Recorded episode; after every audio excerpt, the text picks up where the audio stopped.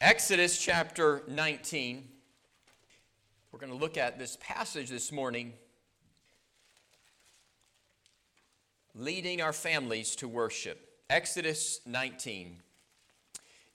Bible tells us in let's begin in verse 3.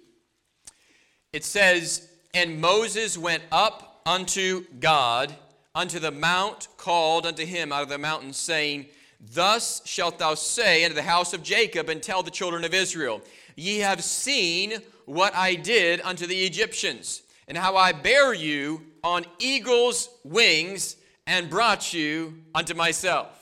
Just stop right there and think about that. There's a lot of eagles around here. If you take and want to see some eagles, get on 22 and head towards Putnam, up through towards Ticonderoga. There are eagle nests all alongside on the power lines. They have places built for these eagles. If you just go down here, not too far by the prison, you can see uh, eagles. If you go down in the in the canal right there and turn, there are eagles that nest right there, uh, right alongside the canal. And I tell you, eagles are beautiful. You see them gliding through the sky, and God says, "That's how I carried you." On eagle's wings. They spent 40 years wandering the desert, dealt with a lot of trouble, and God says, Remember how I led you? On eagle's wings. Remember how I protected you? On eagle's wings. Can you imagine riding on eagle's wings? I think two of our young men, did you guys fly this week? Did you get to ride on, ride on some eagle's wings? Okay. Um, airplanes, especially little ones, scare me. Okay? I, I, hear too many stories about their crashes, okay? and it scares me. Uh, I haven't gotten a little airplane. I've seen them but I've never got into a little one. I think the little turbulence, man, that thing would just flip right over. And uh, the thought terrifies me. But a bird, you think of flying on that and gliding on the bird and the way God has gifted that creature. God says, I bear you. That's how I took care of you, God says. Millions of people, He carried them on eagle's wings. He says, and brought you unto myself. That's not the message, but that's a beautiful picture right there, okay? Who's leading? Whose guiding God is. Now, therefore, he says, If ye will obey my voice indeed, and what does he say? Keep my covenant, then ye shall be a peculiar treasure unto me above all people. You say, What's peculiar? It's like when you have that special diamond, that special jewel. Ladies like collecting sometimes jewelry. They have some special one of a kind thing, and uh, you have this, this special ornament, this special thing, it's yours, and nobody else has one just like it. Okay? God says you're a peculiar treasure when you put your faith in Christ. And He wants us, by the way, to be a little different than the world. And He said, And ye shall be unto me a kingdom of, what does He say? Priests, and a holy nation. Now, was Israel a holy nation? Man, didn't they fail on that one? God says, Ye shall be a holy nation for a few minutes, right? They followed God and then they forsook God. By the way, it's, it is spoken of the nation of Israel that they took their preachers, their prophets, and literally would not listen to them. That's what, when God speaks of the nation of Israel, he speaks of how they did not listen. They did not heed the words from God. And, uh, but yet he still calls them a holy nation, a peculiar people. See how God speaks in faith, believing that his nation is going to follow him?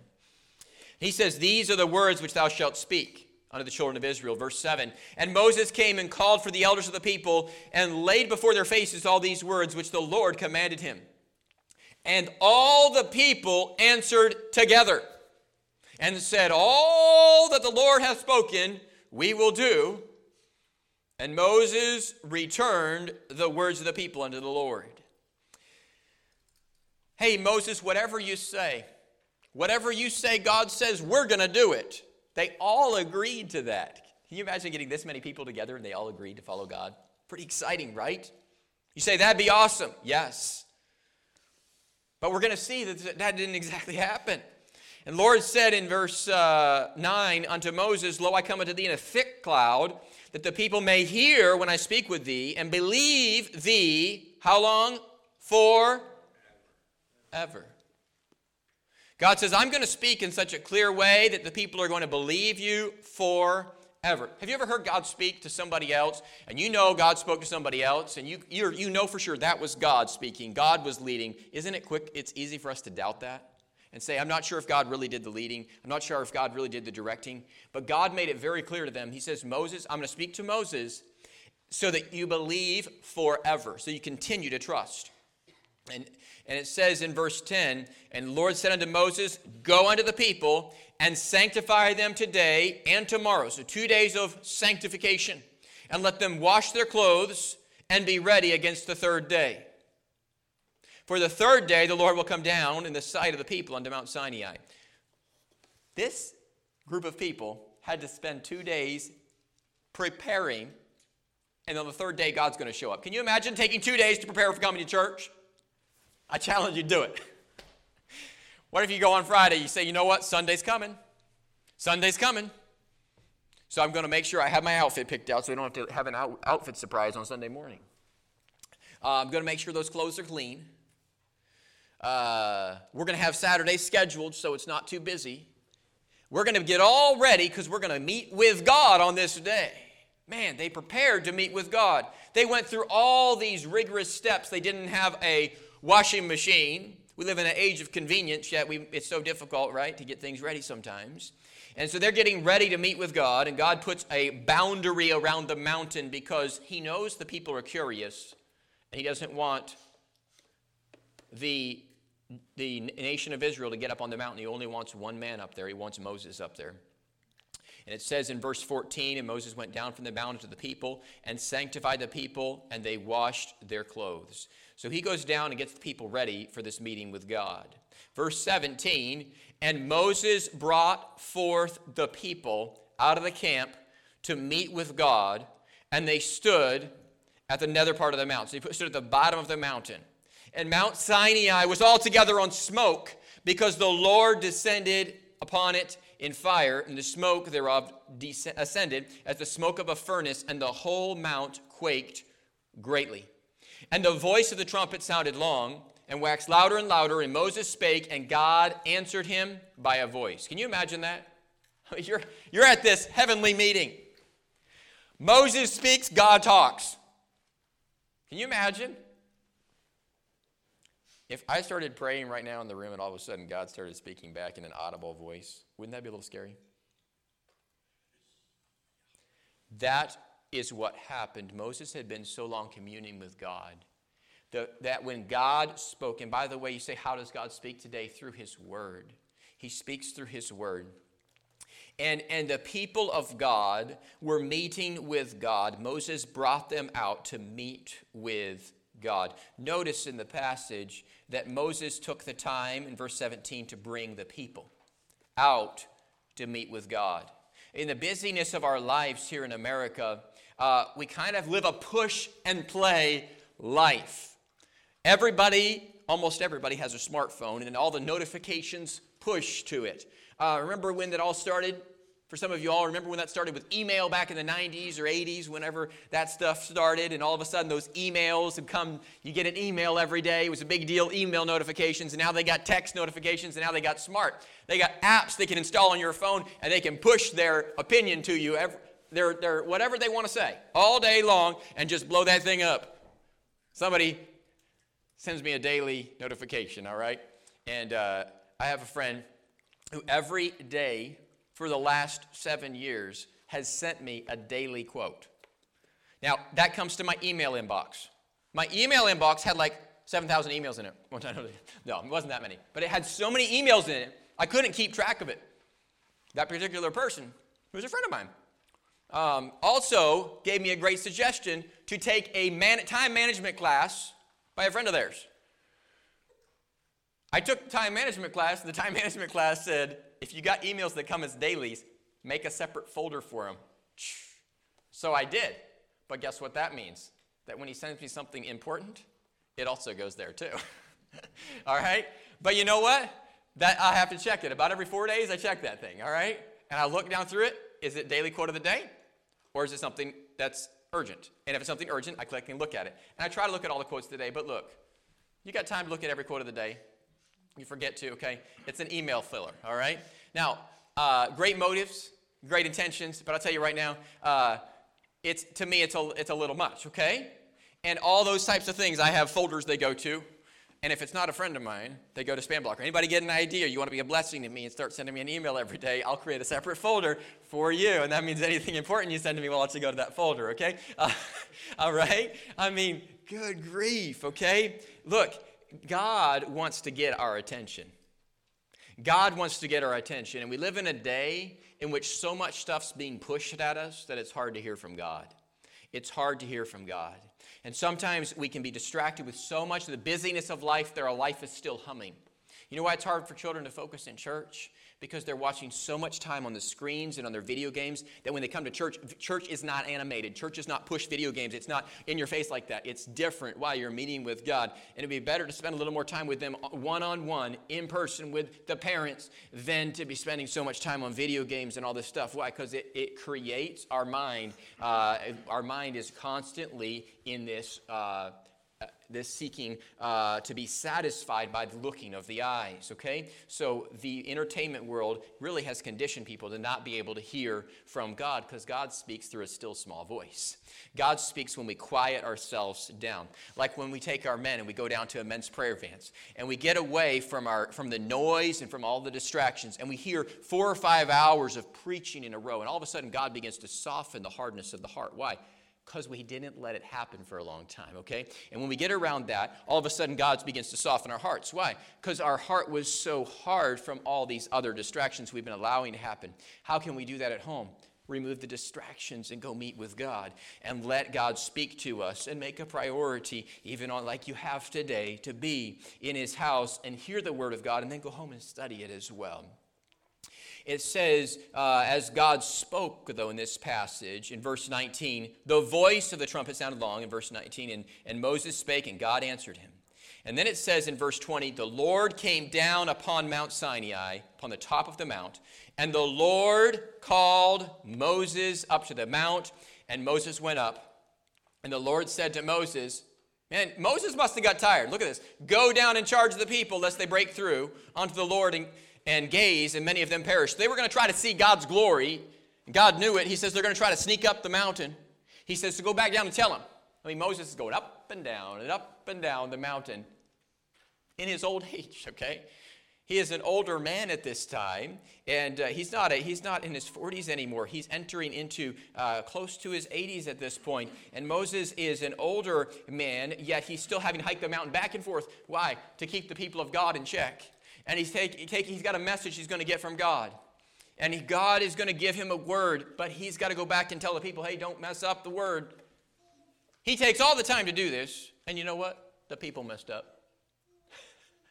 he takes all the time to do what God told him to do, and there's still things happen that shouldn't have happened. But you know what? God's merciful and gracious, all right? How do we lead our family to worship? How do we lead ourselves to worship? In our text, we see the power and influence of one individual, one man of God, Moses led them to worship. I challenge you, each of you men in the room, how's your personal worship with God? How strong is your commitment to Jesus Christ? Are you on fire for the King, or have the embers gone cold? Is there a lukewarm chill in the air? The level of our commitment, the level of our worship uh, and commitment to Jesus Christ is demonstrated by the extent to which we will be fully dedicated and fully engaged in his mission, no matter how much it costs. Uh, when I read this passage, and down through the rest of it, we're going to see in just a moment some other things, I think about this man, if all those priests, if all those Levites, if Aaron would have just walked with God, Moses wouldn't have had to sit up there getting the Ten Commandments while all the rascals start making an idol down at the bottom of the mountain. If one other man would have just stood up with Moses, one, and said, You know what, folks? Idols are what got us in trouble before. Let's not do this again, okay? These other nations have bad idols. Let's, come on, guys. Let's wait. God's meeting with us. No other nation meets with God in this way. Nobody stood up. Nobody stood up. And that's why the whole nation winds up getting into sin, because nobody stood up. All it takes for evil to prosper is for good men to do nothing. And these people forsook God simply because Moses was up meeting with God for 40 days. Moses meets with God up on the mountain, and the Ten Commandments are given to him. In verse 12 of chapter 20, you have the Ten Commandments listed out uh, in verses, excuse me, in verses 8 down through, okay? And so the Bible talks about remembering the Sabbath day, not taking the name of God in vain, and all the Ten Commandments are listed out. As he finishes those, God finishes them. He gives them uh, these commandments. He tells them the rest of the law. But you know what? During this time, the people begin to make an idol. And the people make an idol, and God has to come down and God has to send Moses down to pass judgment on them. Why? Because they forsook God well. Moses was leading them. And I want to draw some, some analogies from this passage. How can we lead? How can we lead in worship? Because Moses was doing it, but sadly, the rest of the congregation wasn't doing it. First, we can intercede for them. Moses in Exodus 32, verse 20, uh, verse 30, sorry, Exodus 32, verse 30, Moses is meeting with God. And they, the people have, of course, done, done evil against God. And it says in verse 30, And it came to pass on the morrow that Moses said unto the people, Ye have sinned a great sin. And now I will go up unto the Lord, and peradventure I shall make an atonement for you. And Moses returned unto the Lord and said, Oh, this people have sinned a great sin, and have made them gods of gold. Yet now, if thou wilt forgive their sin, and if not, blot me, I pray thee, out of the book which thou hast written. And the Lord said to Moses, Whosoever hath sinned against me, him will I blot out of my book. Now, therefore, go, now, now go, lead the people unto the place which I have spoken unto thee. Behold, mine angel shall go before thee. Nevertheless, in the day when I visit, I will visit their sin upon them. And the Lord plagued the people, because they made the calf which Aaron made intercede for them. You say, What can I do to help my family? What can you do to help your family? We can pray for them. But prayer is more than just, Dear God, please bless them. Intercede, interceding for them. It's to stand in between in prayer, believing God.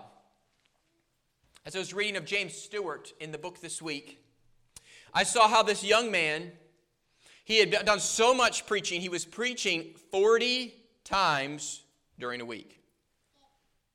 And, and he, was, he was so busy preaching and so busy teaching and so busy engaging people out street preaching. There was this man, and he was a Scottish preacher, and he was over in London, and the people noticed his accent was different. And there was a man on one corner who was, who was an atheist, and he would stand up on the street and he would preach. Those Christians over there, they don't believe, they, they're just believing in fairy tales. They're just fakes. They're just hypocrites. And here the young man, James Stewart's over there, and he's preaching the gospel. And I tell you, it, would, it was back and forth, the bantering, and they would do it day after day and preaching. But you know what? James started believing God, and some of the other Christians started believing God this man would get saved. Well, God struck him with a sickness, and guess what? He got on his bed. He was sick. And they went to go visit him, the Christians did. He said, Don't come visit me. Don't come visit me. They said, No, we love you. And see, James had pronounced a prophetic word standing in the crowd one day as he looked up at that, at that, atheist. He said, One day you will be standing on the same corner preaching the gospel. By the way, that word was fulfilled. And if just a few months later, that man who was an atheist turned to Christ and became a preacher on the street corner. By the way, God doesn't want to just improve atheist life. He wants to turn them around to be preachers of the gospel. Amen. He wants to take them so they quit declaring their own way and start declaring Jesus saves.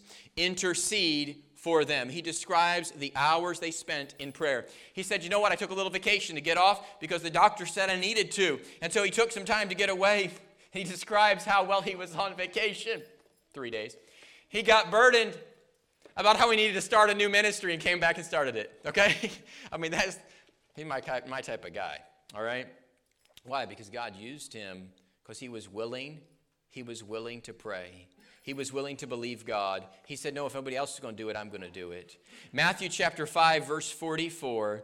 But I say unto you, Jesus says, Love your enemies, bless them that curse you, do good to them that hate you, and pray for them which despitefully use you and persecute you, that ye may be children of your Father which is in heaven. 1 Timothy chapter 2 and verse 1 says, I exhort therefore that first of all prayers, it says supplications, prayers, intercessions, and giving of thanks be made for all men. He describes intercessions and prayers and supplications, three different types of praying. And he speaks of the need to go before God with specific needs and then to continue to ask. Just like our children, they keep asking, don't they? When they want something, they keep asking. They want that toy, they want that game, they keep asking until they get it. They want to go somewhere, they keep asking until they get it. Intercede for them. In the same way they ask, let's ask the Father. And when we are interceding, let us remember these things. We got to forgive completely if we're going to intercede. Uh, verse 31 speaks of this. We got to forgive completely. Uh, Moses said, he, in, verse, in verse 31 of Exodus 30, 32, Moses returned and said unto the Lord, This people have sinned a great sin and have made them gods of gold. He said, Yet now, if thou wilt not, if thou wilt forgive their sin, and if not, blot me out. He asks God to forgive. As the Apostle Paul said, he said to the church, he said, by the way, church, when he's writing a letter, he said, to anybody that you forgave, I forgive them too. Can you imagine that? Anybody that he forgives, you're going to forgive. You say, but I don't know who they're going to forgive. Everybody? Okay? So he's speaking of being willing to forgive completely. Uh, the problem with Christianity today is there's a lot of grudge holding, okay? And uh, there's a lot of grudge holding. Forgive completely. Moses begged God to forgive the people who had done him wrong. And Moses realized this was all sin against God. And look, when we see that sins are truly against God, it changes us and it helps, and it helps us to become much easier to forgive. Um, the story is told of some Scottish soldiers who were forced by their Japanese captors to labor on this jungle railroad. It's called the Miracle of the River of Kwai.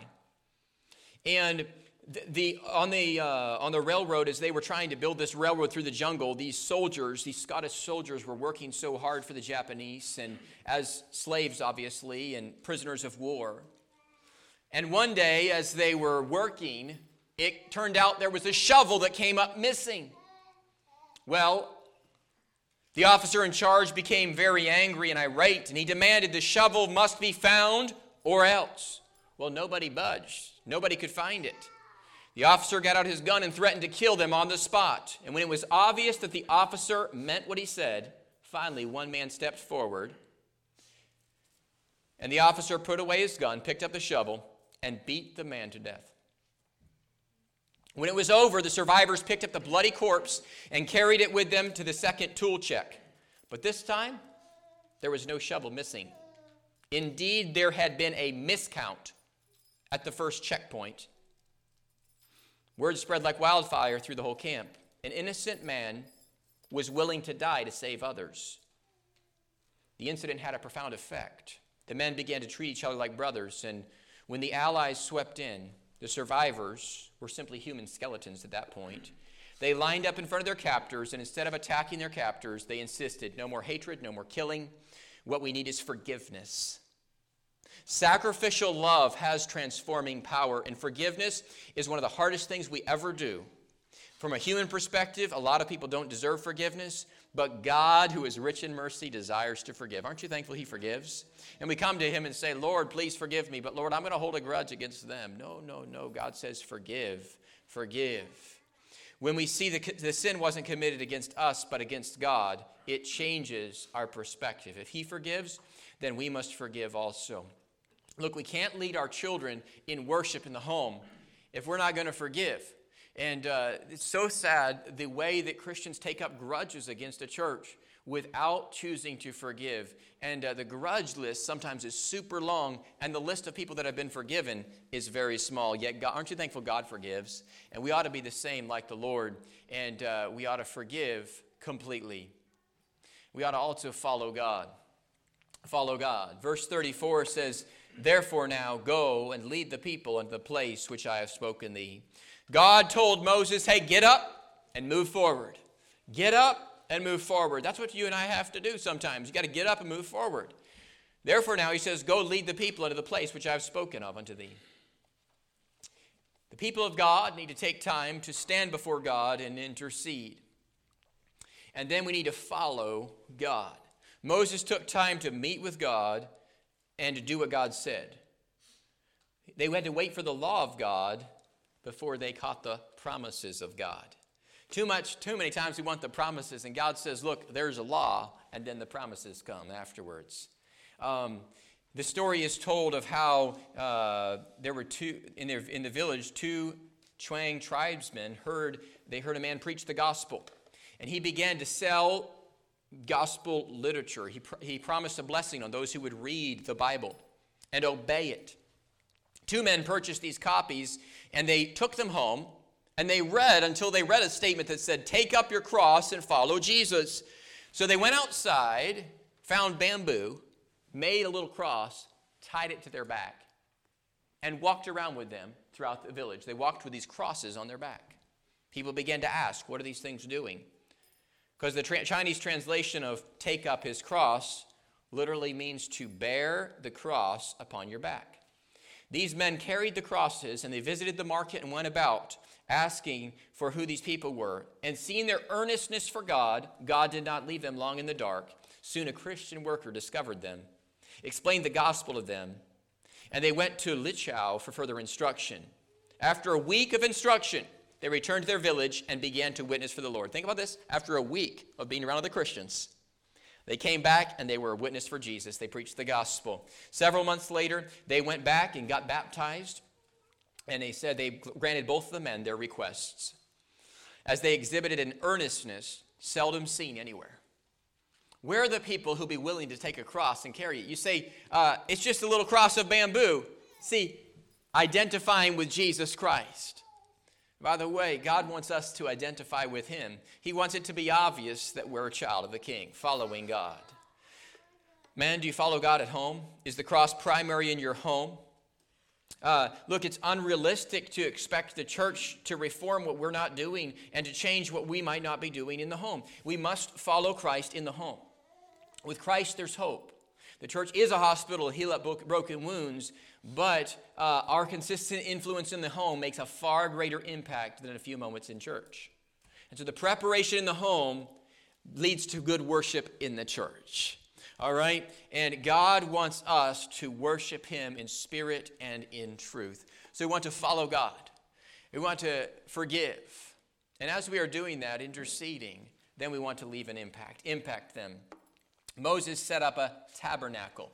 Moses set up the tabernacle, and the people stopped and watched him as he led in worship. What happens when you pray? Do people stop? Do people want to hear? Do people want to come around your walk with God? We leave an impact by the way others see us pray.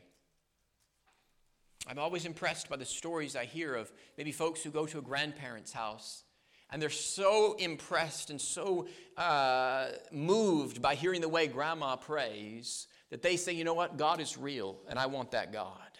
God is real and I want that God. Moses led the people to worship. And as he's there worshiping God, the people stop and listen. The entire congregation put away their smartphones for a day. Amen. And they listen to somebody else meet with God. What would happen to us if we would lead in worship? God wants us to pray passionately. God wants us to believe God passionately. And, and God wants to work in our lives. I read a little article entitled How to Be Miserable. It says, if you want to be miserable, think about yourself, talk about yourself, use the word I as often as possible. Mirror yourself continually in the opinion of others. Listen greedily to what people say about you. Expect to be appreciated. Uh, be suspicious. Be jealous. Be envious. Be sensitive to slights. Never forgive criticism. Uh, trust nobody but yourself. Insist on consideration and respect. Demand agreement with your own views on everything. Sulk if people are not grateful to you and your favor and you know and showing you no favor. And never forget a service that you've rendered. Shirk your duties if you can, and do as little as possible for others. That's how to be miserable. That right there, my friend, is our culture today. Our culture says do what's right for yourself, uh, serve yourself. We even have shows in America like American what?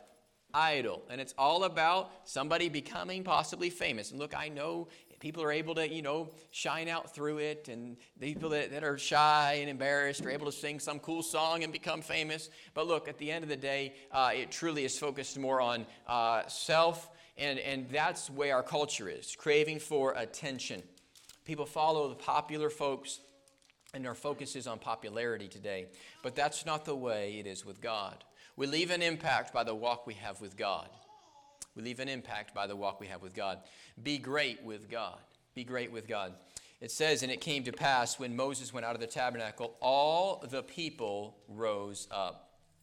All the people rose up. The people rose up to follow the man of God, Moses, who had a walk with God.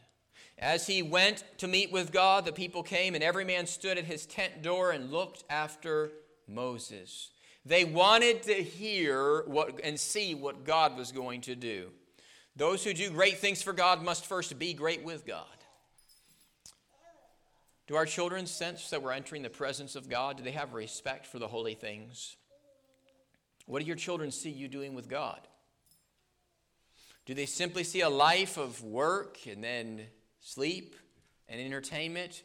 Uh, do they see us make excuses about anything involving the worship of God? Uh, do they, how important is God in our home? Be great with God. No man can serve two masters, Jesus said.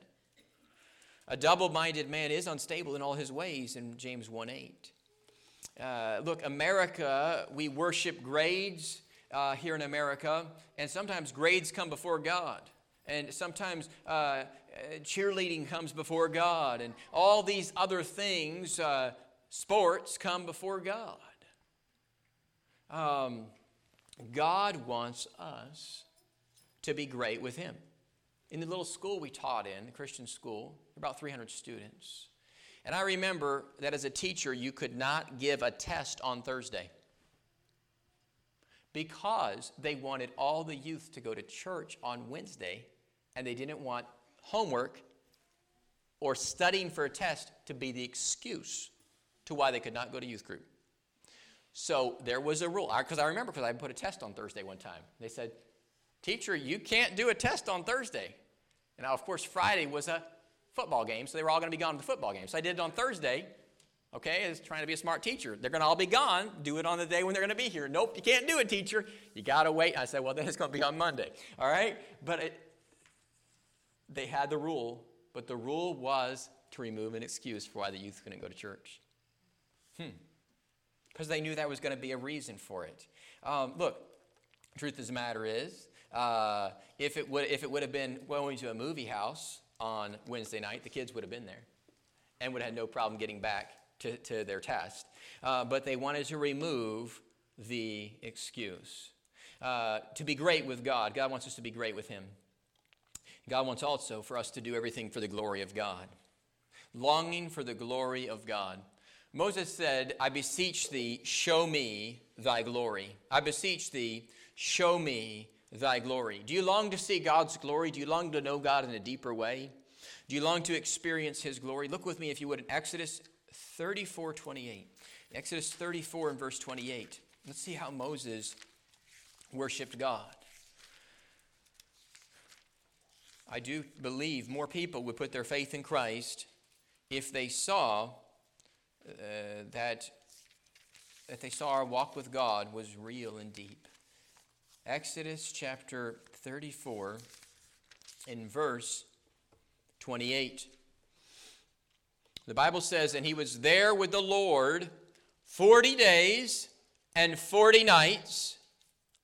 Neither did he eat bread nor drink water. And he wrote upon the tables the words of the covenant, the Ten Commandments. And it came to pass when Moses came down from the Mount Sinai with the two tables of testimony in Moses' hand, when he came down from the mount, that Moses wist not that the skin of his face shone while he talked with him, with God. And when Aaron and all the children of Israel saw Moses, behold, this, and beheld the skin of his face shone, they were afraid to come nigh unto him. Moses spent so much time in the glory of God that he didn't notice God was all over him, but everybody else did. Belonging for the glory of God. Look, today our culture, if they see somebody slightly improves their life as a Christian, automatically they say, Wow, I can tell God's working. And that and the, the danger is they but don't grow very much more than that. Why? Because if we grow much more than that, then it challenges us, man, I gotta grow. You know what it helps me? When I see how, how on fire other people are for God. I want to be around Christians who are on fire for God. We have a friend uh, who's a, a missionary. Our church is not able to currently support him. And uh, he, he came, he requested uh, mission support, but we were not able to, at this time, take his family on. But he went with his family to South Africa. They, it's a young family. And this young man is truly I mean, just he's on fire for God. And he's, he's, you can tell he's burdened. He's burdened about learning the language. He's burdened about loving God and loving people. His wife, him and his wife have two young kids. They're just giving their life to serve God on the mission field. And it inspires my heart seeing his po- constant post. And this morning, I, I was going to read it, but I tell you, it was, it's about, about this long. It was a beautiful, beautiful uh, challenge to give our lives wholeheartedly to serve Jesus Christ. He's burdened that the American church stand behind him. And he's reading a book about it, and he posts it. Now, look, the book's a little convicting. And says he's my a missionary friend. By the way, I haven't met him yet, but he does message me and say, I'm praying for you, and tries to reach out to us, and we keep in touch. But, but in the post, he said the problem with missions it's not the missionaries, it's not the people over there in the unreached countries, it's the church in America. I gave him a like on a post. Okay? And he really challenged us that in America, uh, sometimes we're just too complacent. We're too okay with things just being status quo. And he challenged, you know what? The American church needs a revival. And it was really convicting, and it was really encouraging, and it was really helpful. And he touched right on where my heart is about things where are the people who are going to fervently follow God? Where are the people who are going to be full of the glory of God? Where are the people who are going to lead their families forward for God, be longing for His glory? That's what God wants in our church. This book, the Bible, is filled with stories of men and women who longed for God and experienced His glory. In Acts 4, verse 13, it says, Now when they saw the boldness of Peter and John, they perceived that they were unlearned and ignorant men and they marveled and took knowledge of them that they had been with Jesus. They had been with Jesus, belonging for the glory of God. You ever get a really excited phone call? Somebody super excited, you can tell they're beaming from ear to ear. I got a phone call yesterday, and uh, it was yesterday afternoon, 6 o'clock. Phone call came in. I said, Wow, I wonder who this is. Phone's ringing. It says, Kamari. I said, Kamari normally doesn't call me. It must be something very important. Usually it's a text message. I pick up the phone. He had just got a package that my wife sent. And he had just opened it up. And the girls did little drawings for him. I wrote him a letter. My wife wrote him a letter, and she put a bunch of candy and stuff in there, you know, all the good college stuff that he needs. And uh, it was exciting. I could tell he was beaming from ear to ear. He said, I just picked up this package. He's like walking across campus. He's like, man, I'm so excited. I mean, he was so excited. He didn't stop to do anything else. He, he went ahead, he had to call. He had to call right then and say, thank you. I said, man, we're praying for you. We're believing God to work in your life. How are you doing? Man, he's doing great. He's going to preach for us when he comes back. He's going to preach a whole service when he comes back. His first time doing that. He just, he just told me, he said, Pastor, yes, I will. And I said, that's awesome. And he has a good, sweet spirit. And he said to me, he said, you know what? He said, Pastor, what I'm going to miss when I get back is I want more church. He said, I want more services. He said, on Sunday, I go to four services. I said, I know, Kamari, that's great. I said, Kamari, I want to do more services too. I really like doing more services. I like having more time where we're around the Word of God. Uh, yet, it's hard in America, isn't it? Because we got so much materialism, so much other things, it's hard to even get people to show up maybe on time for church. Uh, and, and by the way, I heard a great article about that this week. And look, we make time for what's important to us. And when we show up late, we proclaim that we are more important than whatever else is going on. And so we've got to make it a priority on these things. And we got to show up and we got to help. And he was so, he's so burdened about it. He's like, man, but you know what? When he comes back, we got to be on fire to encourage the young man, okay? We don't want to discourage him when he comes back right? He's there trying to meet with God, uh, trying to, to go forward. He hears about three messages a day, okay? I mean, he's getting some good preaching in there, hearing some good preaching. And look, he's going to come back, and is he going to find us complacent, discouraged, or is he going to find us seeking God, uh, showing up, desiring the presence of God, longing for the glory of God? I pray when he comes back, he finds Calvary Baptist Church encouraged and moving forward, that we are desiring, you know what, we're going to follow Jesus, and we're going to put him first in our life. And maybe uh, he can come in and see, wow, we've brought somebody in. It's one of our friends, and we've invited them, and they're sitting beside us in church. And we can say, you know what, Kamari, this is somebody I invited. By the way, he's doing that out there. And we can say, you know this is somebody I invited. Thank God, God brought him. God did it. And uh, this is somebody that got saved. My friend, God wants to work. Don't you believe God wants to work? And ye have not because ye ask not. He also shared with me I said, Kamari, folks are writing you notes. He said, Yes, two folks have written him notes. I said, Man, that's awesome. Two folks have reached out to him. I encourage you, would you take time to write him a note. The address is in the lobby. Uh, take time to write him a note. Take time to pray for him. Take time to encourage him. Uh, we thank God for what God is doing in his life. I'll tell you, when I was in college, there was one family that lived about an hour away from me, and they would send me care packages. And there was a church that I'd helped start and the pastor of that church organized and sent, had everybody put the notes in a box, and they sent those to me. But that was the only correspondence I got when I was in college, and I was out there for a good while, okay? So we can do better than that. By the way, that was a big church, okay? And that's, that's all they were able to do, okay? And so some of the people would call me sometimes, but look, it will keep him encouraged as he's far away. Let's be reaching out and uh, encouraging him as he's seeking God and uh, believing God to work. We ought to be longing for the glory of God. What's important to us will get us excited. And today we worship the God of the living, not the God of the dead. He's worthy of our worship, and we should adore him with every fiber of our, be, our being. Be longing for the glory of God. Maybe this morning you would just with me say, God, show me your glory. Lord, I want to meet with you in a better way. Lord, I want to experience your presence again. Look, my great encounters with God have been as a result of spending more time around this book, not less. Uh, my great encounters with God have been as a result of spending more time around the preaching, not less. And every time that my heart pulls away or somebody else's heart pulled away, has pulled away, I've always noticed a coldness comes in. But when we come closer, it's like the fire comes in, man, and warms and it moves us and compels us to serve Jesus.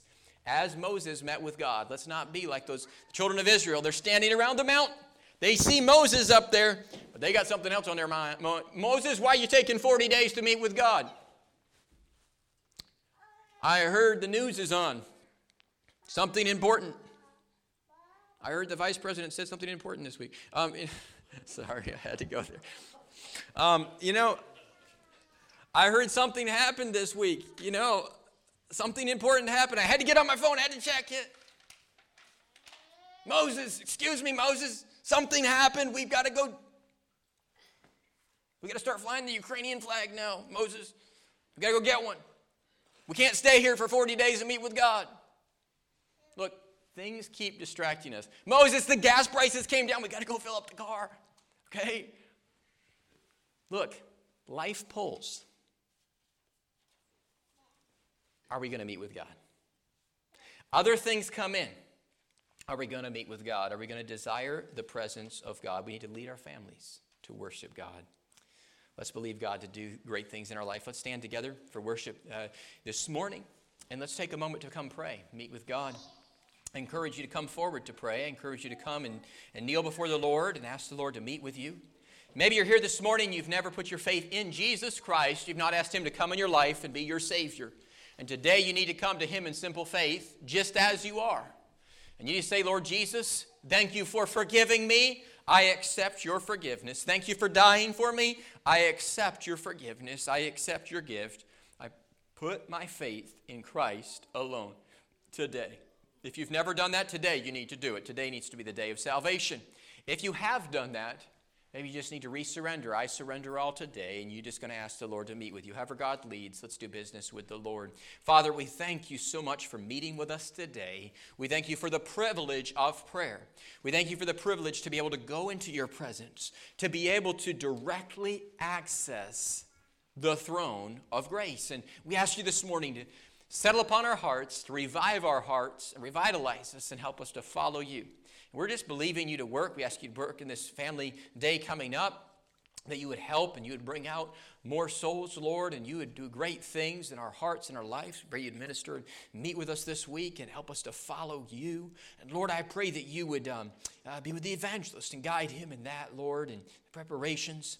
And Father, we just thank you for all that you're going to do in our hearts. We're asking you to keep working. Help us right now to do business with you. And if you spoke to our hearts, help us to take a moment to settle it Help us to take a moment to get with you. We thank you for what you are doing.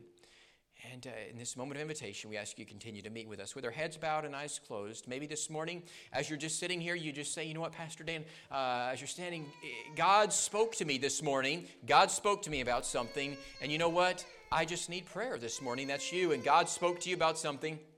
And look, God spoke to my youngest, okay? And uh, she's dealing with some things over there right now.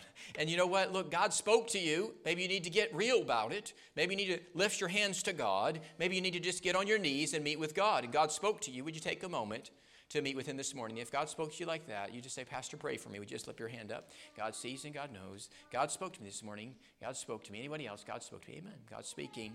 Anyone else this morning, maybe, Pastor, this morning, I'm not sure I'm saved. Would you pray for me? I'm not sure I'm saved. If that's you, would you slip your hand up? I'm not sure I'm saved. I want you to pray for me. I'm not sure I'm saved. Let's take a moment as the piano plays, and would you respond to the Lord? Would you slip out from your seat? Would you come forward and would you pray? Would you ask the Lord to meet with you again? Would you ask Him to renew your heart and refresh your heart?